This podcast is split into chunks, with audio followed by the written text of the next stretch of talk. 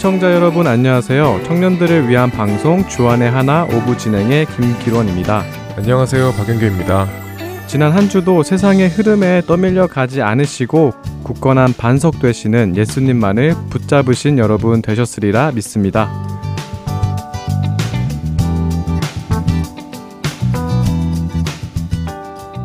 기론 형제, 어렸을 때 생일날 친구들 모아서 생일 파티 한 적 있어요? 네, 성인이 되어서는 안 하지만 어렸을 때는 했었죠. 네, 저도 어렸을 때는 생일 파티를 몇 번 했었는데요. 왜 그 생일 파티를 하면 선물을 받잖아요. 네, 그렇죠. 그런데 받은 선물들을 보면 평소에 가지고 싶어 했던 선물들도 있고 또 받아도 전혀 쓰지 않을 선물들도 받게 되죠. 맞아요. 평소에 원했던 선물을 받게 되면 정말 기쁘지만 그 외의 것들을 받았을 때는 겉으로는 표현 못하지만 조금 실망스러울 때도 있었습니다. 혹시 받은 선물 중에 기억에 남는 선물 있나요? 어, 저는요, 게임기도 기억나고요. 어렸을 때 롤러 브레이드를 받은 게 기억이 납니다. 용기 형제는요? 저는 애완 거북이도 있었고, 어, 전자기타도 생각이 나네요. 아, 그리고 중학교 때 같은 학원을 다닌 자매한테 발가락 양말을 선물 받았던 것이 기억납니다. 아, 중학교 때 발가락 양말이요? 그 무좀 걸렸을 때 신는 그 양말 말씀하시는 거죠? 네, 맞아요. 제가 그래서 그 자매한테 가서 나 무좀 없는데 왜 발가락 양말을 줬냐고 하니까 미안하다면서 디자인이 이뻐서 장갑인 줄 알았다고 하더라고요. 하, 당황스럽네요. 잊지 못할 선물인 것 같습니다. 네, 맞아요. 이런 황당한 선물도 받아본 경험이 있습니다. 네, 뭐 어쨌든 어, 그러면 기런 형제는 누군가에게 선물을 해주기 위하여 선물을 고를 때 어떤 점을 제일 중요시 생각하나요? 뭐 그거야 저 같은 경우는 이 사람이 받았을 때 기뻐할까, 어, 평소에 필요했던 게 무엇일까 이런 것들을 먼저 고려할 것 같습니다. 그렇죠. 저 또한 그런 것들을 먼저 생각하게 됩니다. 혹시 나의 선물을 받고 실망하지 않을까 하는 생각도 하게 되고요. 그런데 선물을 영어로 gift를 하잖아요. 네. 성경에서도 gift라는 단어가 많이 나오더라고요. 그런데 성경에서는 선물이라고 번역하지 않고 대부분 은사의 의미를 쓰이는데 기론 형제는 spiritual gift, 즉 신령한 선물 또는 성령의 은사를 받았다고 생각하세요? 성령의 은사라, 음, 글쎄요. 이미 받았는데 제가 아직 발견하지 못한 걸 수도 있고요. 아니면 아직 안 받았나라는 생각도 드네요. 저도 제가 아직 어떤 spiritual gift를 받았는지 잘 모르겠습니다. 그래서 오늘은 말씀을 통하여 spiritual gift가 무엇인지, 누가 받는 건지, 그리고 받았다면 무엇을 위해 써야 하는지 생각해 볼까 합니다. 첫 번째 찬양 듣고 이야기 계속 나누겠습니다.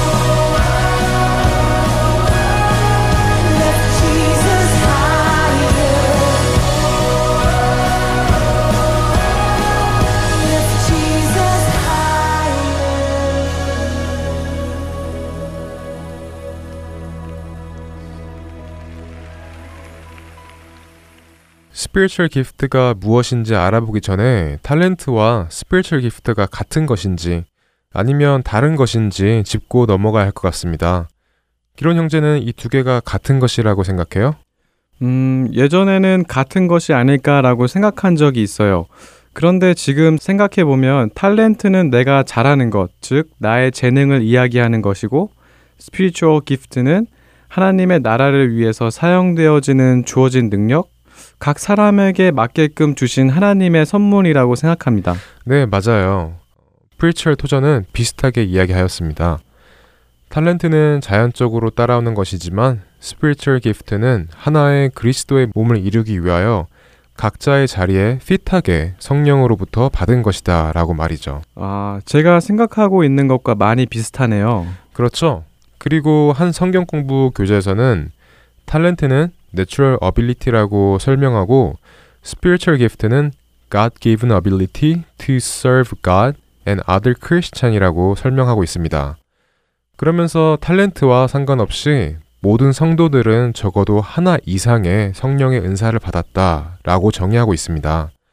이 말을 베드로전서 4장 10절 말씀에서 증거해 주는데요. 기론 형제가 읽어 주시겠어요? 네.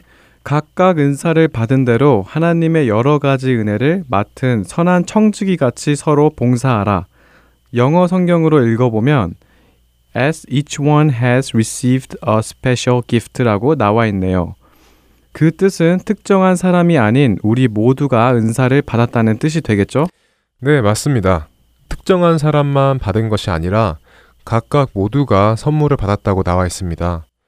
그리고 여러 가지 은혜를 각자의 자리에 핏하게 받았고, 그렇기에 그 받은 것을 가지고 선한 청지기 같이 서로 봉사하라 라고 말씀하시죠. 음, 정말 그렇네요. 우리가 앞서 나누었던 프리처 토저가 한 말과 교재에서 본 글들을 베드로전서 4장 10절 말씀에서 증거해 주시네요. 만약 나의 삶에서 하나님의 영광을 드러내기 위하여 쓰는 것이 성령의 은사인 줄 알았는데 서로를 위하여 쓰는 것이라고 생각하지 못했습니다. 네, 저 또한 거기까지는 생각하지 못한 것 같습니다. 이제야 좀 더 clear하게 감이 오네요. 우리가 곧 예수 그리스도의 몸이기 때문에 하나의 예수 그리스도의 몸을 이루기 위한 목적으로 받은 것이 spiritual gift라는 것을 알 수 있습니다. 네, 은사와 그리스도의 몸이 하나라는 것을 생각하니 고린도전서 12장 말씀이 떠오르네요. 12장 처음 부분은 은사의 종류는 여러 가지지만 한 성령에서 왔으며 섬기는 이유도 같다고 말씀하십니다. 그리고 12절 말씀에서는 몸은 하나인데 많은 지체가 있고 몸의 지체가 많으나 한 몸임과 같이 그리스도도 그러하니라 말씀하시며 한 몸에 발이 있고 손이 있고 귀, 눈, 코가 있는 것처럼 한 몸을 이루기 위하여 하나님의 뜻대로 지체를 두셨다고 하십니다. 그렇네요. 그리스도의 한 몸을 이루기 위하여 각자의 자리에 맞게 맡겨진 일들이 있고 그것 또한 하나님의 계획 아래서 철저하게 이루어진다는 것이네요. 어, 이 말씀을 보는 순간 이런 생각이 듭니다.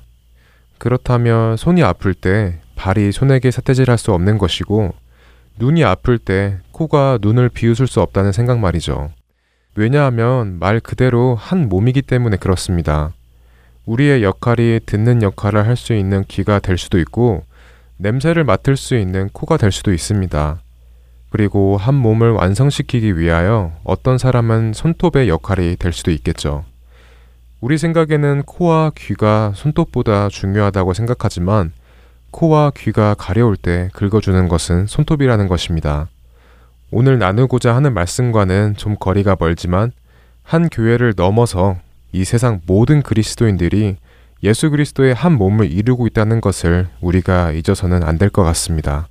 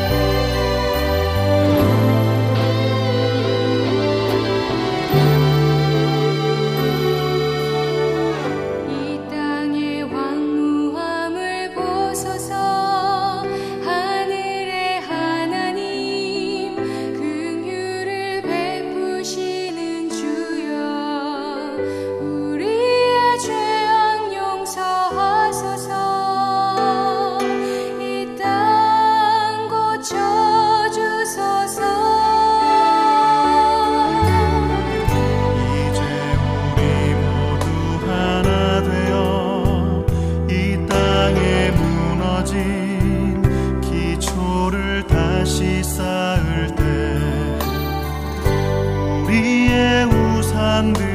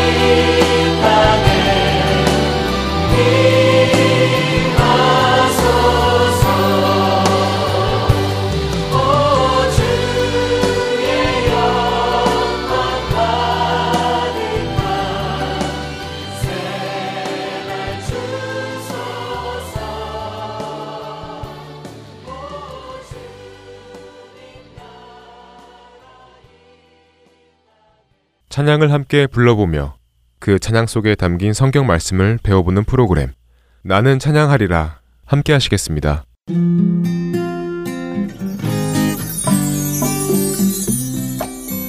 샬롬, 나는 찬양하리라 송민우 목사입니다. 한 주간도 주님의 은혜와 사랑 안에서 평안하셨으리라 믿습니다. 이번 주에 우리가 함께 배울 찬양은 다리 놓는 사람들 예배 인도자 컨퍼런스 2005 앨범을 통해서 알려진 전승현 작사 작곡의 내가 주인 삼은입니다. 많은 분들이 잘 아시고 또 좋아하시는 찬양일 거라 생각이 듭니다. 먼저 찬양을 한번 듣고 함께 배워보겠습니다.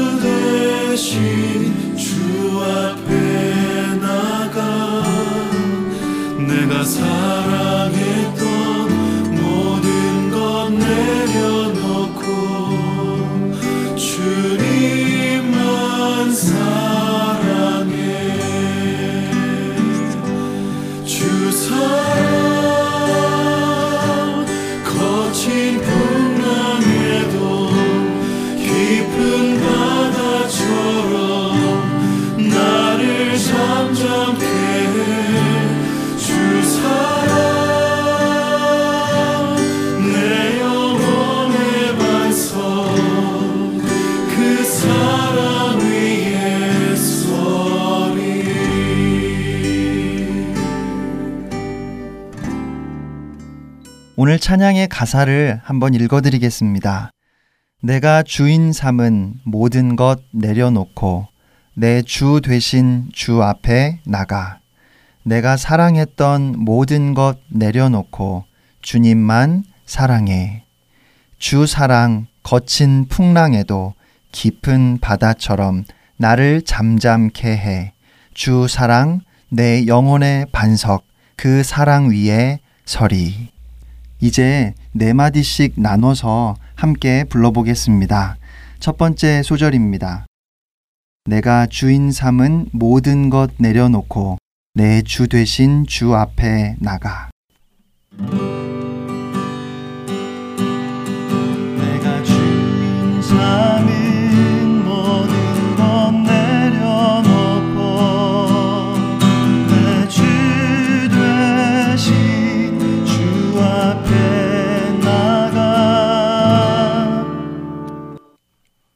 두 번째 소절입니다. 내가 사랑했던 모든 것 내려놓고 주님만 사랑해.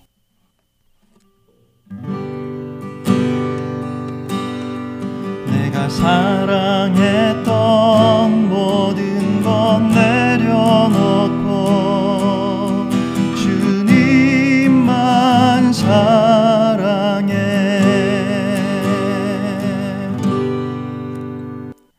도돌이표가 있어서 처음 두 소절을 두 번 반복합니다. 다음은 세 번째 소절입니다. 주 사랑 거친 풍랑에도 깊은 바다처럼 나를 잠잠케 해. 주사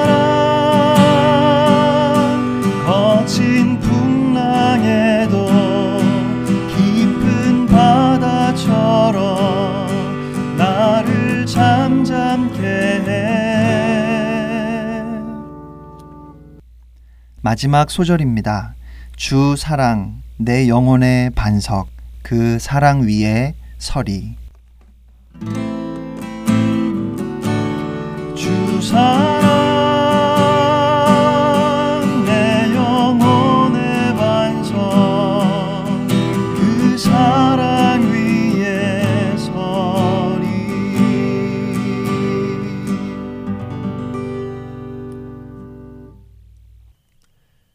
출애굽기 16장 말씀을 보면 하나님께서 이스라엘 민족에게 양식을 주셨습니다. 여러분이 잘 아시는 것처럼 바로 만나입니다. 그런데 만나를 주시면서 특별한 명령을 하셨습니다. 바로 한 사람의 한 오멜씩 먹을 만큼만 거두고 아침까지 남겨두지 말라는 것이었습니다. 장막에서 한 사람이 나가서 사람 수대로 거두었는데 오멜로 달아보니 신기하게도 각자가 꼭 먹을 만큼만 거두었습니다. 그런데 남겨두지 말라는 명령에도 불구하고 다음날 아침까지 남겨둔 사람들이 있었습니다. 꼭 먹을 만큼만 거두었기 때문에 더 많이 가져와서 남겨둔 것은 아니었습니다. 가져온 것을 아껴서 남겨두었습니다. 왜 남겨두었을까요? 나중에 먹으려고 그랬겠지요. 그들은 이미 식량이 떨어져 가는 불안함과 배고픔으로 인한 고통을 경험했던 사람들입니다. 그래서 혹시 만나가 내리지 않으면 어쩌나 걱정이 되어서 언제 양식이 떨어질지, 언제 무슨 일이 일어날지 모르기 때문에 불안해서 그래서 다 먹지 않고 참고 아껴서 남겨두었을 겁니다. 어떻게 보면 짜임새 있고 규모 있는 알뜰한 사람이라고 말해야 할 것 같은데 아침까지 남겨둔 것은 벌레가 생기고 냄새가 나서 먹을 수가 없게 되어버렸습니다. 그리고 모세는 그들에게 진노했습니다. 가만히 생각해 보면 남의 것을 빼앗은 것도 아니고 불이하게 취한 것도 아닌데 단지 나에게 주어진 것 안에서 계획성 있게 혹시 모를 일을 대비한 것 뿐인데 걱정이 돼서 먹고 싶은 것을 참으면서 그렇게 한 것인데 설령 썩어서 못 먹게 될 것을 남겨둔 것이 어리석은 일이라 하더라도 그것이 그렇게 잘못된 것인가 하는 생각이 듭니다. 그런데 모세가 진노한 것은 이스라엘 백성들이 여전히 하나님을 신뢰하지 않았기 때문에 그런 겁니다. 그들은 매일 일용할 양식을 주시겠다는 하나님의 약속만 믿고 있을 수는 없었던 것입니다. 하나님께서는 이스라엘 백성들에게 그들의 걸음과 길을 인도하시는 분은 바로 하나님이심을 가르쳐 주시기 위해 만나의 교훈을 주셨다고 생각합니다. 그것은 날마다 일용할 양식을 주시는 하나님을 전적으로 신뢰하라는 요구였습니다. 하나님께서는 남겨두지 말라고 하셨습니다. 끝이 없어 보이는 광야에서 당장 내일 아침에 만나가 내리지 않으면 굶을 수밖에 없는 상황에서도 하나님의 말씀에 순종하는 것은 내가 의지하는 것이 물질이나 소유가 아니라 하나님입니다. 라는 고백입니다. 그리고 그것은 궁극적으로 하나님께서 과연 내 인생의 주인이신가 하는 물음일 것입니다.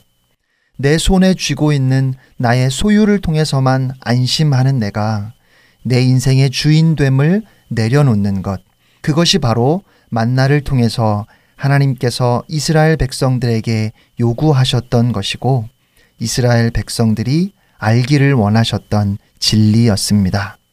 더 일해야 하고 더 남겨두어야 안심할 수 있는 근심과 불안을 하나님 앞에 내려놓고 소유가 아닌 하나님께서 우리의 산성이고 피난처가 되신다고 고백하는 것, 그것이 바로 믿음이기 때문입니다. 이스라엘 민족은 한 번도 하나님을 버리고 우상을 섬긴 적이 없습니다.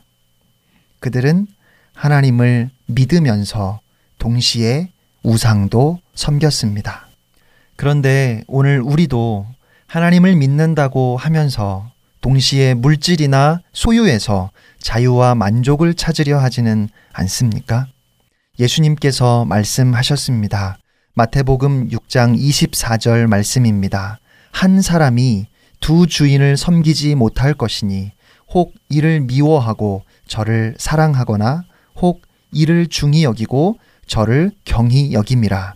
너희가 하나님과 재물을 겸하여 섬기지 못하느니라. 우리는 그리스도 안에서 하나님을 신뢰함으로만 인생의 참된 행복과 진정한 의미를 찾을 수 있습니다. 예수 그리스도의 주 되심, 거기에만 진정한 그리고 유일한 평안이 있습니다. 오직 주님의 사랑이 거친 풍랑 속에서도 우리를 잠잠하게 하며 오직 그 사랑 위에서만 그 반석 위에서만 우리는 든든히 설 수 있습니다. 주님의 사랑을 누리는 여러분 모두가 되시기를 축복하며 나는 찬양하리라 마치겠습니다. 지금까지 송민호 목사였습니다. 여러분 승리하세요.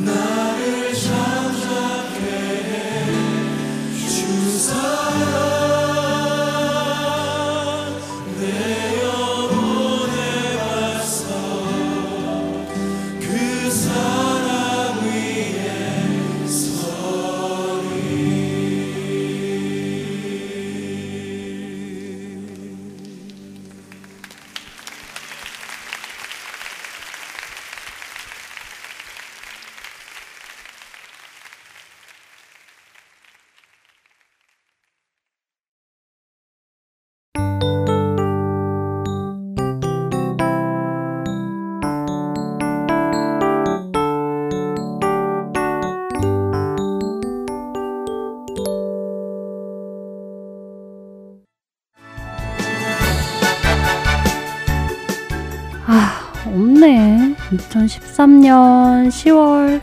보람아, 뭐해? 아, 지난 방송 CD 찾고 있어요. 지난 방송? 왜?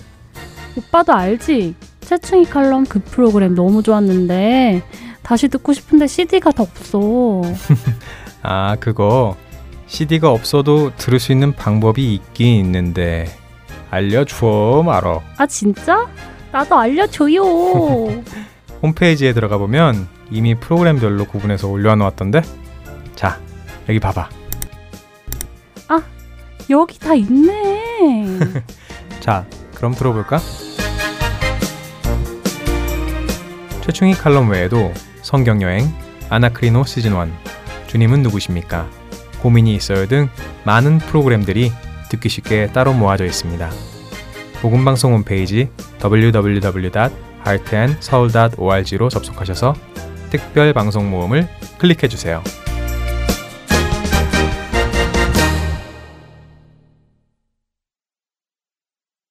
설교 말씀으로 이어집니다. 캐나다 밴쿠버에 위치한 그레이스 한인교회 박신일 목사께서 베드로 후서 3장 8절부터 9절까지의 말씀으로 하루를 천년같이 라는 주제로 말씀 나누어 주십니다. 은혜의 시간 되시길 바랍니다.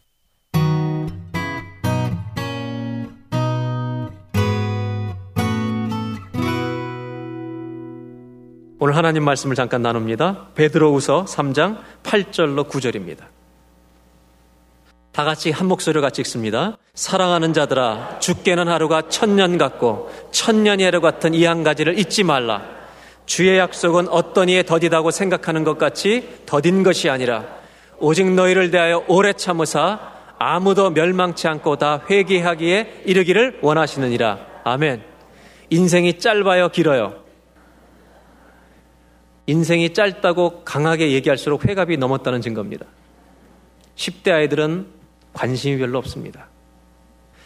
우리 예수 믿는 사람들은 인생에 대해서 돌아볼 때 세월의 속도, 인생이 빠르다, 세월이 빠르다 다 말하지만 속도보다 더 중요한 게 있다고 말씀하십니다. 그게 뭔지 아세요? 오늘 성경은 우리의 세월에 대해서, 인생이라는 시간에 대해서 하나님이 어떤 관점을 가지고 살라고 말씀하시는지를 보여줍니다. 오늘 우리가 읽은 본문은 사실 베드로서 3장 앞에 3절 4절에 보면 이런 내용을 전제로 해서 나오는 말씀이에요. 베드로서 3장 3절 4절을 먼저 좀 보도록 하겠습니다. 먼저 이것을 알지니 말세에 이 기독교 하나님의 약속을 놀리는 자들이 기롱하는 자들이 와서 자기의 욕심 정욕을 쫓아 막 살면서 하나님의 약속을 기롱하고 놀리면서 가로되 주의 강림하신다. 예수님이 다시 오신다. 예수님이 second coming, 예수님이 다시 오신다는 이 약속이 도대체 어디 있냐 말이에요. 이거 가짜다. 우리 선조들이 이 세상을 떠나도록 만물이 처음 창조할 때와 달라진 게 없다. 주님이 다시 오신다는 거 다 믿지 마라. 이런 욕심대로 사는 사람들이 이런 얘기를 하고 살 때 여기에 넘어가지 말라는 거예요. 그래서 나온 말씀이 3장 8절 9절이고 또 하나 아모스 선지자는 이렇게 말해요. 시간의 속도보다 더 중요하게 신경 써야 될 게 있다는 거예요. 인생이 짧든지 길든지 더 중요한 거 길든지 더 중요한 건 뭐냐? 4장 12절 그러므로 이스라엘아 내가 이와 같이 너에게 행하리라. 내가 이것을 너에게 행하리니 이스라엘아 내 하나님 만나기를 예비하라. 여러분 인생이 짧든지 길든지 우리가 이 말씀을 잘 주목해야 합니다. 영어 성경으로 보면 더 실감나죠. Prepare to meet your God. 인생이 짧든지 느리든지 길든지 짧든지 빠르든지 늦든지 우리의 관심은 성경이 말하는 세월에 대한 관심은 속도가 아니라 우리가 하나님 만날 준비를 하고 있느냐는 거예요. 여러분, 하나님 만날 준비를 하고 계십니까? 정말로 진지하게 이것을 물어야 할 것입니다. 이런 관점에서 오늘 성경 말씀이 나온 거예요. 3장 8절을 다시 한번 제가 한번 보길 원합니다. 사랑하는 자들아, 안 믿는 사람한테도 이 말씀이 유효하지만 베드로는 베드로후서는 먼저 믿는 형제 자매들에게 말하고 있는 거예요. 사랑하는 자들아, 한번 따라 하실까요? 죽게는 하루가 천년 같고 하루가 천년같이 길다는 거예요. 오늘 첫 번째로 나누고 싶은 것이 이거예요. 하루가 천년 같고 이건 뭐예요? 시간이 얼마나 소중한지를 우리에게 보여주는 거예요. 하루가 천년 같다는 말은 오늘 하루에 우리가 천년 되는 일을 천년 같은 일을 할 수 있다는 거예요. 내가 오늘 어떤 말을 하느냐에 따라서 우리는 이 한마디가 천년에 해당되는 일을 할 수 있는 거예요. 하나님은 어떤 분이냐? 하루에 천년만큼 가치 있는 일을 하실 수 있고 우리를 통해서도 하실 수 있을 줄로 믿습니다. 내가 오늘 옆에 사람한테 어떤 말을 하느냐가 여러분 천년의 말을 할 수 있는 거예요. 근데 반대는 어떠냐? 70년을 살아도 하루에도 해당되지 않는 헛된 말만 하는 사람도 있는 거예요. 성경이 말하는 게 뭐예요? 시간이 소중하다는 거예요. 정말 소중해요. 여러분, 청년들은요, 여자 자매들은 어떤 남자들한테 이런 질문을 받게 돼요. Will you marry me? 여기에 yes 잘못하면 60년이 망가지든지 60년이 행복해지는 거예요.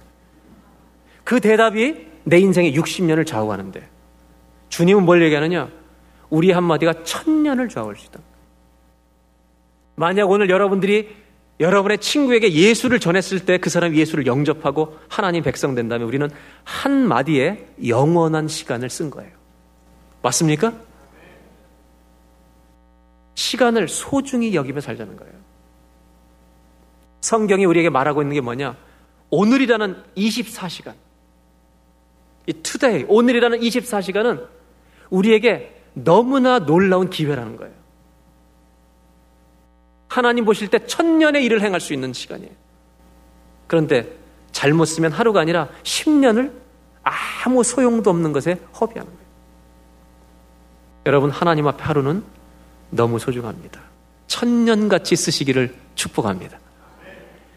그렇다면 저는 오늘 이 성경을 통해서 나누고 싶은 게 있어요. 이 세월의 시간에 대해서 주님이 성경이 말씀하시는 것을 통해서 신앙이 과연 뭔가, 참된 믿음의 길이 뭔가, 천년을 하루같이. 저는 읽어보면서 첫 번째 여러분과 나누고 싶은 주제는 신앙이라고 하는 것은요, 오늘을 충실하게 사는 거예요. 내일 뭐 하겠다고 떠벌릴 필요가 없어요. 투머로우가 아니에요. 신앙은 언제나 현재형이에요. eternal now. 영원한 지금이에요, 신앙은. 그래서 시간을 값지게 사는 죽게는 하루가 천년 같다는 시간의 소중함을 통해서 하나님 우리에게 주시는 메시지는 뭐냐? 신앙이라고 하는 것은 오늘을 충실하게 사는 거예요. God expects you to be faithful each and every day. Not tomorrow, 오늘의 오늘. 오늘 이 썬데이가 우리에게 얼마나 중요한 날인지 몰라요. 내일에 뭘 하겠다, 내년도에 이렇게 해보겠다, 큰 소리 치는 거 소용이 없어요. 오늘 하루에 하루를 충실하게 사는 거. 그래서 예수 믿는 사람들은요, 직장 생활 하더라도 정말 제가 부탁하고 싶은 건 뭐냐? 다른 사람보다 더 성실해야 된다는 거예요. 예수 믿는 걸 뻔히 알면서 직장 생활을 매일 늦어. 제가 말씀드리고 싶은 건 뭐냐? 현실에서 역사하지 않는 영성은 천대받는 거예요. 우리 세상 속에서 역사하지 않는 뿌리 내리지 못하는 신앙은 세상 사람들한테 멸시받아요. 예수 믿는 사람은 오늘을 성실하게 살아야 돼요. 현실에서 역사하는 믿음이 진짜 믿음이에요. 여러분, 오늘 이 썬데이가, 오늘이 우리에게 너무나 소중해요. 오늘 우리는 예배 끝나고 나가면서 한마디 말로 천년 같은 일을 할 수 있어요. 오늘 예배 오기 전에 부부싸움 하고 있는, 오신 분들 있잖아요? 지금이 기회, 내일이 아니, 이따가 아니에요. 지금 미안하다 그러세요, 빨리. 여보, 미안했어. 이걸 자꾸 나중에 하려고 그러면 안 되는 거예요. 신앙은 현재형이에요. 빨리 얘기해요, 지금 옆에. 부부싸움 하고 오신 분들 주님이 다 알아요. 손잡고 미안하다고 지금 얘기해야 돼, 지금. 미루지 마세요. 오늘 성실하게. 저는 한국에 잠깐 부모님 댁에 있는 동안 아침마다 식사를 하면서 부모님들이 즐겨보시는 TV가 있더라고요. 인간극장.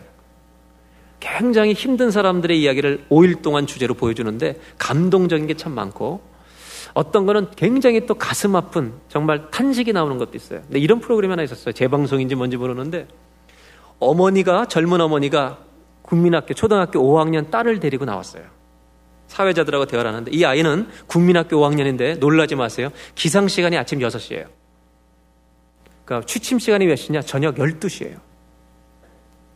초등학교 5학년생이 12시에 자고 6시에 일어나요. 그래서 이 아나운서들이 물어봐요, 사회자가. 너 피곤하지 않냐? 안 피곤하대요. 제가 보기에는 엄마가 대답을 저렇게 하라 그런 것 같아요.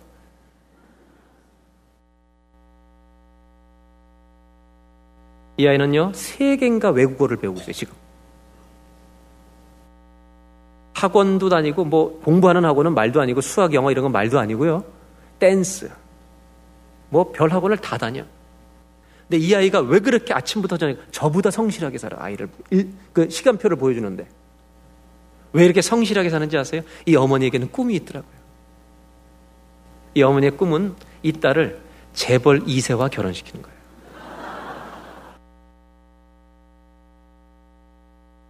저는 사회자에게 정말 감사한 게 하나 있어요. 종교가 뭐냐고 안 물어봐줘서 감사해요. 저 여자가 교회 다닌다 그러면 나는 쓰러졌을 거야.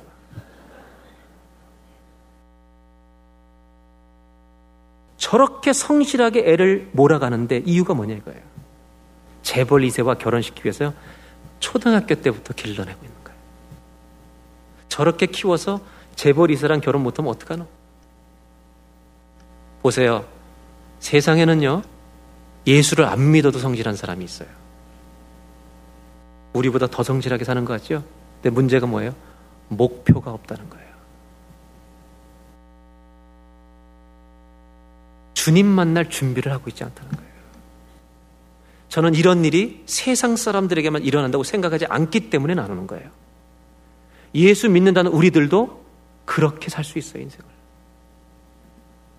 하루를 소중하게 사는 사람들은 영원을 모르면 안 돼요. 영원의 시간.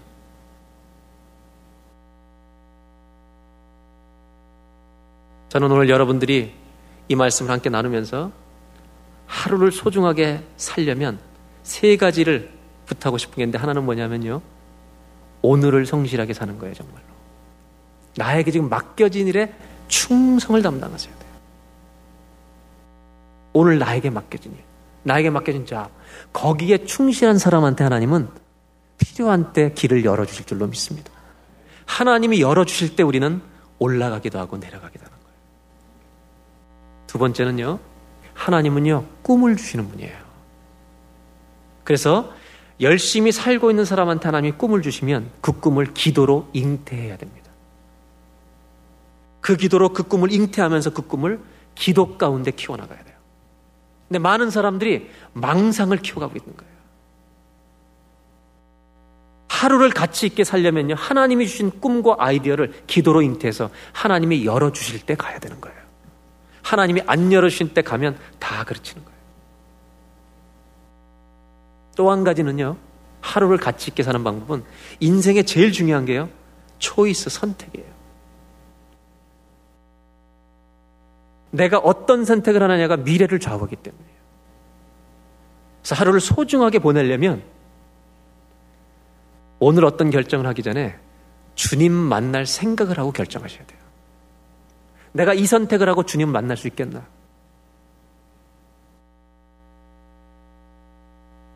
사랑하는 여러분, 죽게는 하루가 천년같이 소중하대요.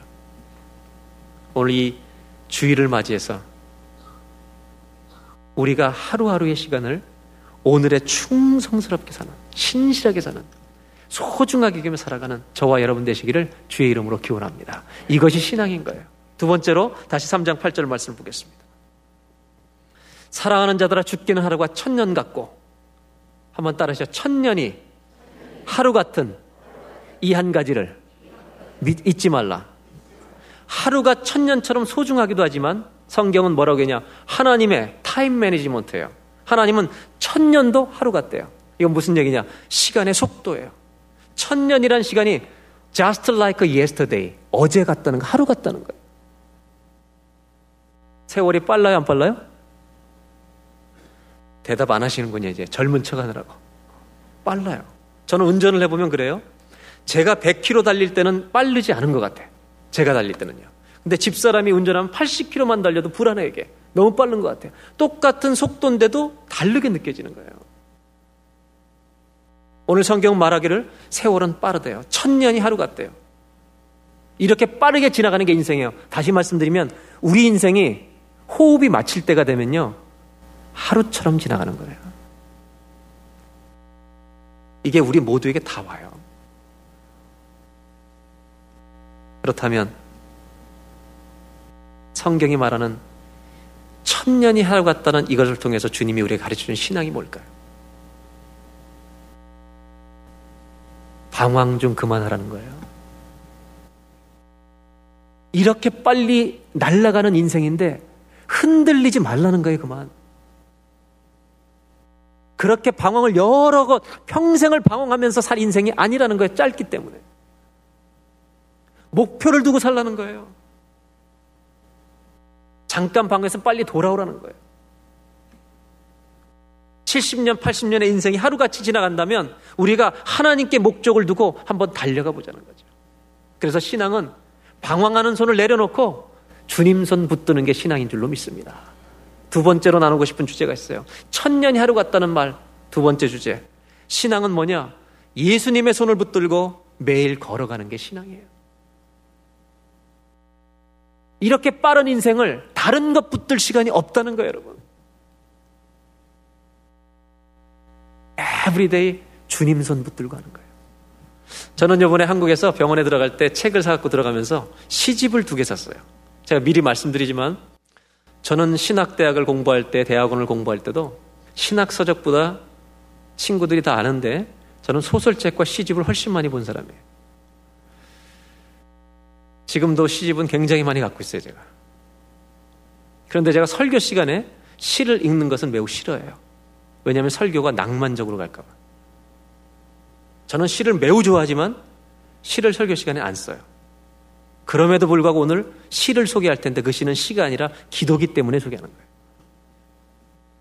제가 병원에 들어갈 때 책을 몇 권 사면서 시집을 두 권 샀는데 한 권은 독특한 사람이 쓴 책이에요. 이어령 교수라는 분이에요. 이화여대 석좌 교수, 한국 지성을 대표하는 국문학을 대표하는 이 이어령 교수가 여러분 아시겠지만 젊은 시절에 기독교를 얼마나 공격한 사람입니까? 하나님이 어디 있냐? 그것은 무신론자였어요. 이분이 세례받은 거 다 아실 거예요.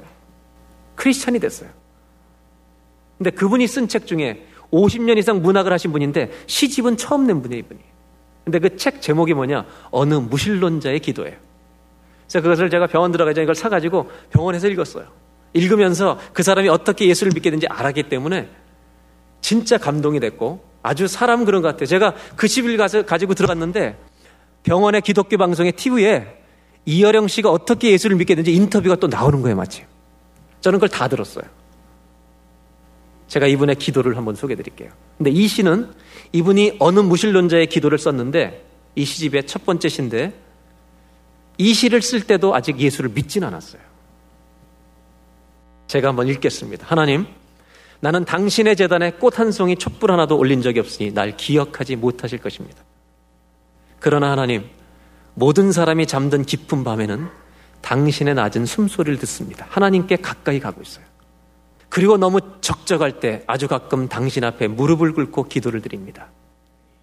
주님을 찾고 있죠? 참 잘 썼어요, 그 다음에. 사람은 별을 볼 수는 있어도 그것을 만들 수는 없습니다. 여기서 뒤에 이어지는 부분이 이제 창조에 대한 거예요. 그 다음에 이 기도의 마지막 부분. 좀 더 가까이 가도 되겠습니까, 하나님? 당신의 발끝을 가린 성스러운 옷자락을 때 묻은 이 손으로 조금 만져봐도 되겠습니까? 잘 쓰죠? 그리고 마지막 파트가 또 있어요. 제가 너무 낭만적이라 빼버렸어요. 때 묻은 이 손을 성스러운 옷자락을 조금 만져봐도 되겠습니까? 뭘 느끼냐면 하나님께 가고 싶은 거예요. 그리고 두 번째 시가 어느 무신론자의 기도 2예요. 당신을 부르기 전에는 아무 소리도 들리지 않았습니다. 당신을 부르기 전에는 아무 모습도 보이지 않았습니다. 하지만 이제 아닙니다. 어렴풋이 보이고 멀리에서 들려옵니다. 어둠의 벼랑 앞에서 내 당신을 부르면 기척도 없이 다가서시며 네가 거기 있었느냐고 물으시는 목소리가 들립니다. 달빛처럼 내민 당신의 손은 왜 그렇게도 야위셨습니까? 못자국의 아픔이 아직도 남으셨나이까? 도마에게 그렇게 하셨던 것처럼 나도 그 상처를 조금 만져볼 수 있게 하소서. 그리고 혹시 내 눈물방울이 그 위에 떨어질지라도 용서하소서. 아무 말씀도 하지 마옵소서. 여태까지 무엇을 하다가 너 혼자 거기에 있느냐고 더는 걱정하지 마옵소서. 마음은 다 돌아왔죠? 그냥 당신의 야윈 손을 잡고 내 몇 방울의 차가운 눈물을 뿌리게 하소서. 여러분, 신앙은 뭐냐면요. 그 예수님의 손을 잡고 가는 거예요. 이 시를 두 번째 시, 시를 보면요. 그 시 밑에 이런 글이 써 있어요. 내 딸이, 사실 이혜령 씨가 예수 믿은 게 자기 딸이 중병에 걸렸거든요. 내 그 병에 걸린 딸이 전화가 왔는데 왜 이렇게 행복한지 모르겠다. 왜 내 딸이 병에 걸린데 이렇게 힘이 있는지 모르겠다. 나도 네가 믿는 하나님 나도 믿고 싶다. 하나님 내 딸을 고쳐주시면 나도 믿겠습니다라고 약속했지만 아직은 그러지 못하였습니다. 이것이 시편, 저 시편이 아니라 이 시 두 번째 나오는 끝에 이 사람이 시 밑에 써놓은 거예요. 근데 놀라운 것은요. 그리고 믿었어요. 여러분 아시는 분은 다 아시겠지만 이혜령 씨의 딸이 갑상선암에 걸렸어요. 그리고 두 번 암이 재발했어요.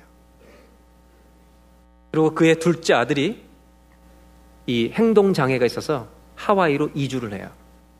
하와이 이주지에서 어떤 일을 하냐? 이혜령 교수의 딸의 눈이 망막이 손상되면서 앞이 안 보여서 설거지를 할 수 없을 정도로 눈에 장님처럼 돼가는 거예요.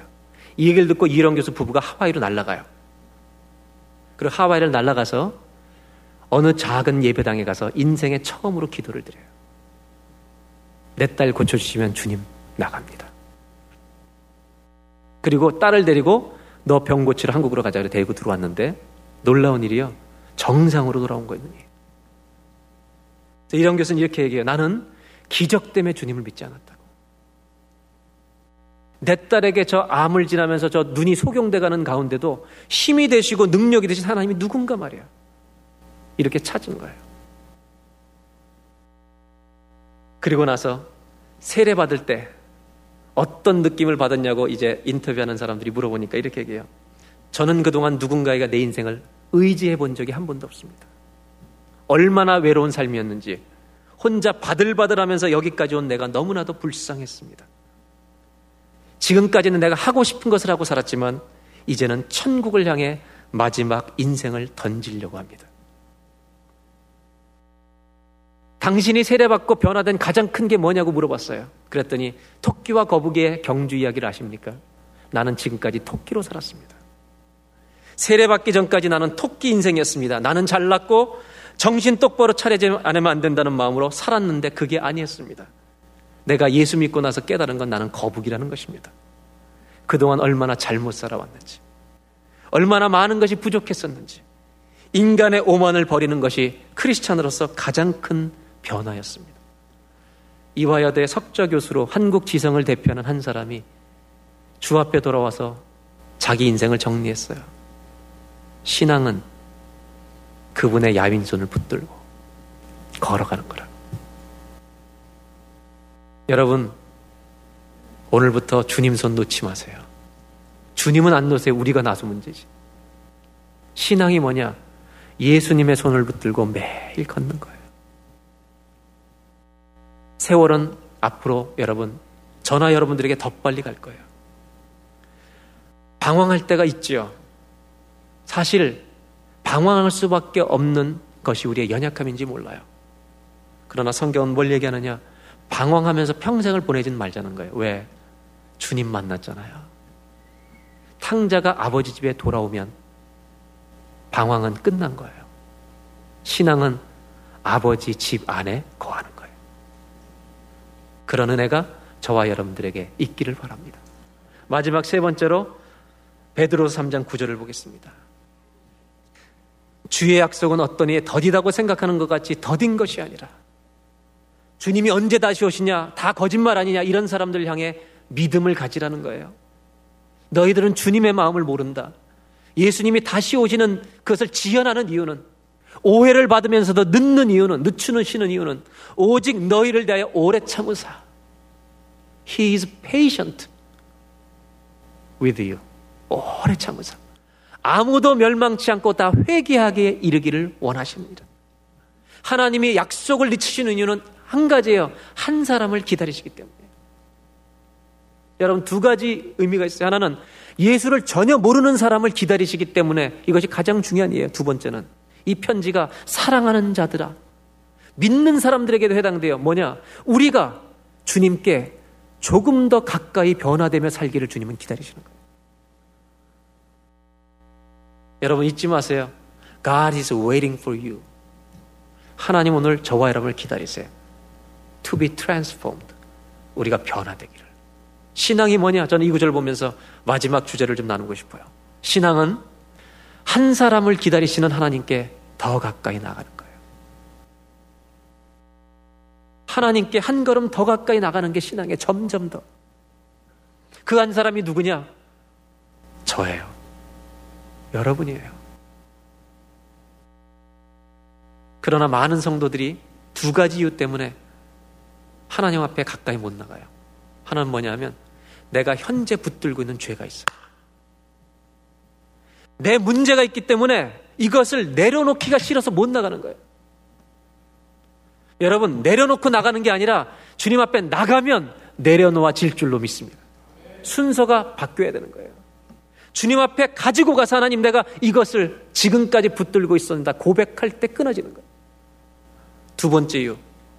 우리 한국 사람들은 굉장히 감정적이잖아요. 그러니까 신앙생활도 굉장히 emotional한 게 강해요. emotional touch가 없으면 안 돼, 우리는.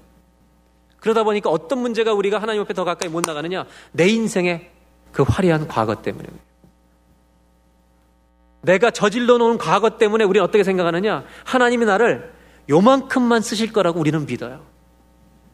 하나님 우리를 풀리 전체를 다 쓰시지 못하고 나는 요만큼만 쓰임 받아도 그냥 감지 덕지 왜? 내 과거에 놀았던 이력서 때문에. 데이빗 포스터라는 사람이 쓴 책이 있어요. 한국말로 번역하면 어떤 의미냐면 이런 거예요. 너의 안에 있는 보통 사람이 아닌 그냥 적당히 사는 사람이 아닌 아주 소중한 너 자신을 accept라는 거예요. 너의 인생을 accept라는 거예요. 책 제목이 그런 거예요. 영어 단어가 약간 어려운 단어예요. 형용사가. 근데 한국말로 번역하면 그런 뜻이에요. accept. 여러분의 시시하지 않은 인생을 accept라는 거예요. 한번 따라 하실까요? 내 인생은 결코 시시할 수 없다. 하나님 안에서. 아멘? 시시하게 살지 말자는 거예요. 그런데 왜 시시하게 살아요? 과거가 너무 화려해. 내 과거가 아직도 나를 지배하고 있는 거예요. 데이빗 포스터라는 사람이 쓴 책인데 거기에 이런 얘기가 나와요. 브레넌 매닝이라는 한 작가의 얘기를 소개하는데 미국의 대도시에 정말 깊이 기도하는 여자가 나타나서 이분이 기도하다가 예수님을 만나는 거예요. 기도하다가 예수님이 찾아오시는 거예요. 대화를 하는 거예요, 예수님. 그래서 그 동네에 있던 천주교의 대주교님이 이 사람이 진짜인가 아닌가를 궁금하게 하겠어. 왜? 진짜 영적 체험과 이상한 신비주의의 차이는 아주 미묘해요, 사실은. 분별력이 없으면 잘 구분을 못 해요. 그래서 진짜인가 아닌가를 검토하기 위해서 찾아가 버렸어요. 그 아줌마를 찾아가 젊은 여인을 찾아가서 당신 진짜 기도하다가 예수님 만나냐고 그랬더니 만난대요. 그래서 주교님이 천주교 대주교가 물어봐요. 그렇다면 당신이 다음번 기도할 때 예수님 만나고 꼭한 가지 물어봐 달라고. 그랬더니 이 여인이 뭐냐고. 그랬더니 이렇게 얘기해요. 내가 내 대주교와 내가 지난번에 주님 앞에 죄를 고백할 때 무슨 죄를 고백했는지 예수님한테 얘기해 달라고. 떨리는 마음으로 물어본 거예요. 그리고 만약에 들으면 바로 전화 달라고. 열흘이 지났어요. 이 여자 아주머니한테 전화가 와요. 대주교님한테. 예수님 만났다고. 대주교님이 놀래서 떨리기 시작했어요, 드디어. 그러면 내 거 물어봤냐 했더니 물어보고 답변을 받았대요. 대주교님 막 달려갔어요. 여인을 만나고 정말 예수님 만났냐고. 만났다고. 내가 지난번에 고백한 죄가 뭔지 물어봤냐고. 물어봤다고. 예수님이 대답하시더냐고 했다고. 그러니까 이때부터 대주교는 떨리기 시작하는 거예요. 자기 죄가 드러나니까. 얘기해달라고 그랬더니 이 여인이 얘기합니다. 예수님이 말씀하신 대로 얘기하겠습니다. 예수님이 뭐라고 그러시던가요? 예수님이 저에게 이렇게 말씀하셨습니다. 기억이 안 난다. 기억이 안 난다. 기억이 안 난다. 예수의 피 아래서 우리의 죄는 기억나지 않습니다. 그 얘기는 뭐냐? 우리 모두는 하나님 앞에 전체가 쓰여질 수 있는 존귀한 자라는 걸 잊지 마세요. 자신 있게 사세요. 아무리 더러운 내 인생의 이력서가 있다 할지라도 십자가 아래서 끊어진 줄로 믿고 나는 머리부터 발까지 풀리 주님께 쓰임 받을 수 있는 한 사람의 존귀한 자라는 것. God is waiting for you and me to be transformed. 우리가 변화되기를. 주님은 오늘도 기다리십니다. 기도하겠습니다. 살아계신 하나님, 저희를 품에 안아주셔서 감사합니다. 죽게는 하루가 천년 같다고 말씀하셨는데, 이렇게 소중한 하루를, 오늘을, 오늘을 충실하게 살아가는 그리스도인들이 되게 하여 주십시오. 신앙은 내일 하겠다는 것이 아니라 신앙은 영원한 현재인 줄로 믿습니다. 하나님, 오늘, 지금 나에게 맡겨진 일을 잘 감당할 수 있도록 그런 자들에게 꿈을 주시고 그런 자들에게 비전을 주시고 그런 자들의 인생을 열어 주셔서 마침내 값진 인생을 살게 하시는 그 하나님을 신뢰하고 따라가게 도와주시옵소서. 이 세상에 평생을 사는 동안 천년이 하루처럼 빨리 갑니다. 우리도 호흡을 마칠 때 내 지나간 지금의 인생이 하루와 같이 짧았다고 말할지 모릅니다. 하나님, 이 짧은 인생 사는 동안 방황하지 않게 하여 주십시오. 하나님을 만날 준비를 하고 살게 하여 주십시오. 하나님, 우리의 인생이 주 앞에 값지게 드려지기를 소원합니다. 예수님 손 붙들고 걸어가게 하시고, 그리고 하나님, 내가 오늘도 변화되기를 기다리시는 주님 앞에 십자가의 보혈, 나를 용서해 주신 내 과거의 모든 히스토리를 은혜와 구속의 이야기로 바꿔 주신 하나님을 붙들고 바라보면서 시시하지 않은 인생을 살아갈 수 있도록 내 인생 전체를 주님께 드릴 수 있도록 주여 우리를 사용하여 주옵소서 믿음으로 나아가게 하여 주시옵소서 예수님의 이름으로 기도하옵나이다.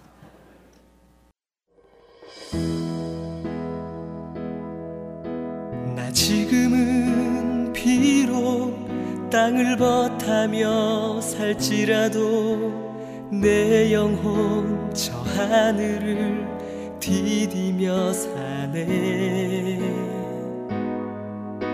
내 주님 계신 눈물 없는 하늘에 숨겨둔 내 소망 있네. 보고픈 얼굴들 그리운 이름들 많이 생각나.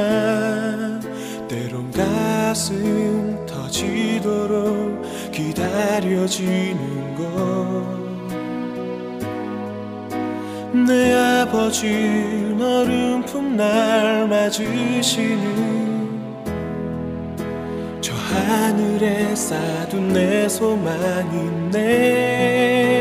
주님 그 나라에 이를 때까지 순례의 걸음 멈추지 않으면 어떤 시련이 와도 나 두렵지 않네 주와 함께 걷는 이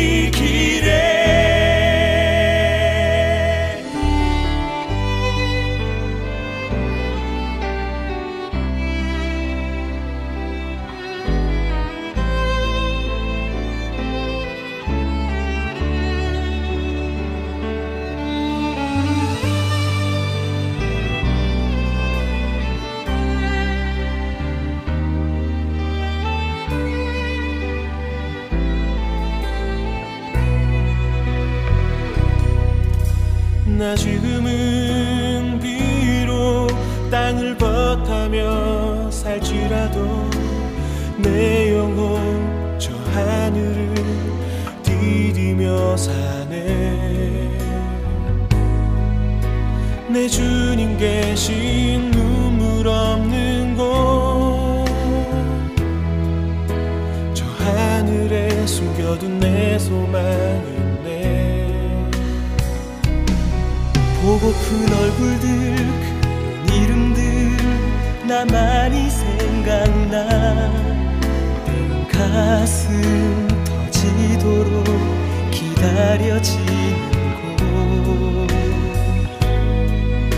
곳내 아버지 너른 풋날 맞으시는 저 하늘에 쌓둔 내 소망이 있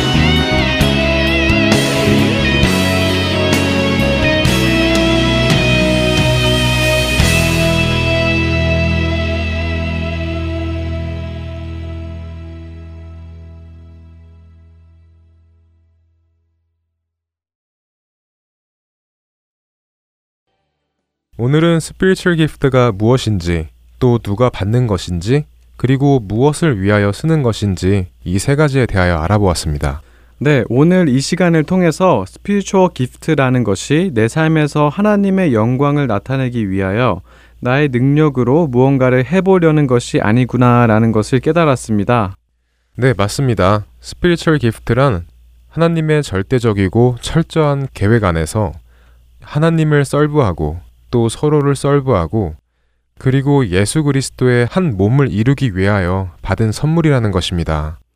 네, 그리고 이 모든 것을 이루기 위하여 특정한 사람만 받은 것이 아니고 as each one has received a special gift라는 말처럼 우리 모두가 단 한 명도 빠짐없이 받았습니다.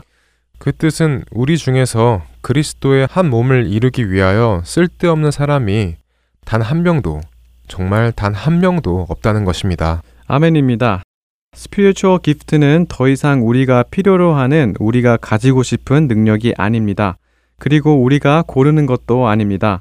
우리가 받은 spiritual gift는 하나님께서 원하시는 대로 받는 것이며 우리가 판단할 수 있는 것이 아닙니다. 나의 판단이 하나님의 판단보다 낫다며 하나님께 받은 선물을 exchange 하고 싶어 하시는 분이 없기를 소망합니다. 네, 청년들을 위한 방송 주안의 하나 오 부 마칠 시간이 다 되었습니다. 저희는 다음 주 이 시간에 다시 찾아뵙겠습니다. 애청자 여러분, 안녕히 계세요. 안녕히 계세요. 산을 내려오는 바람과 같이 우리에게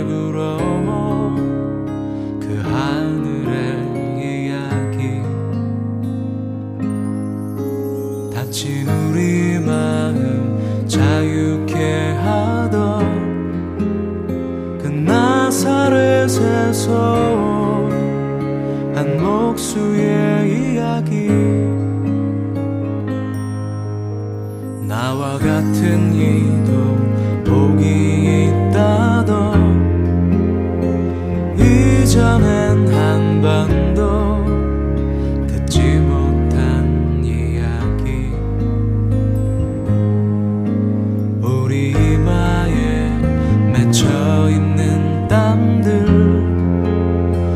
간절히 쓰다듬던 예수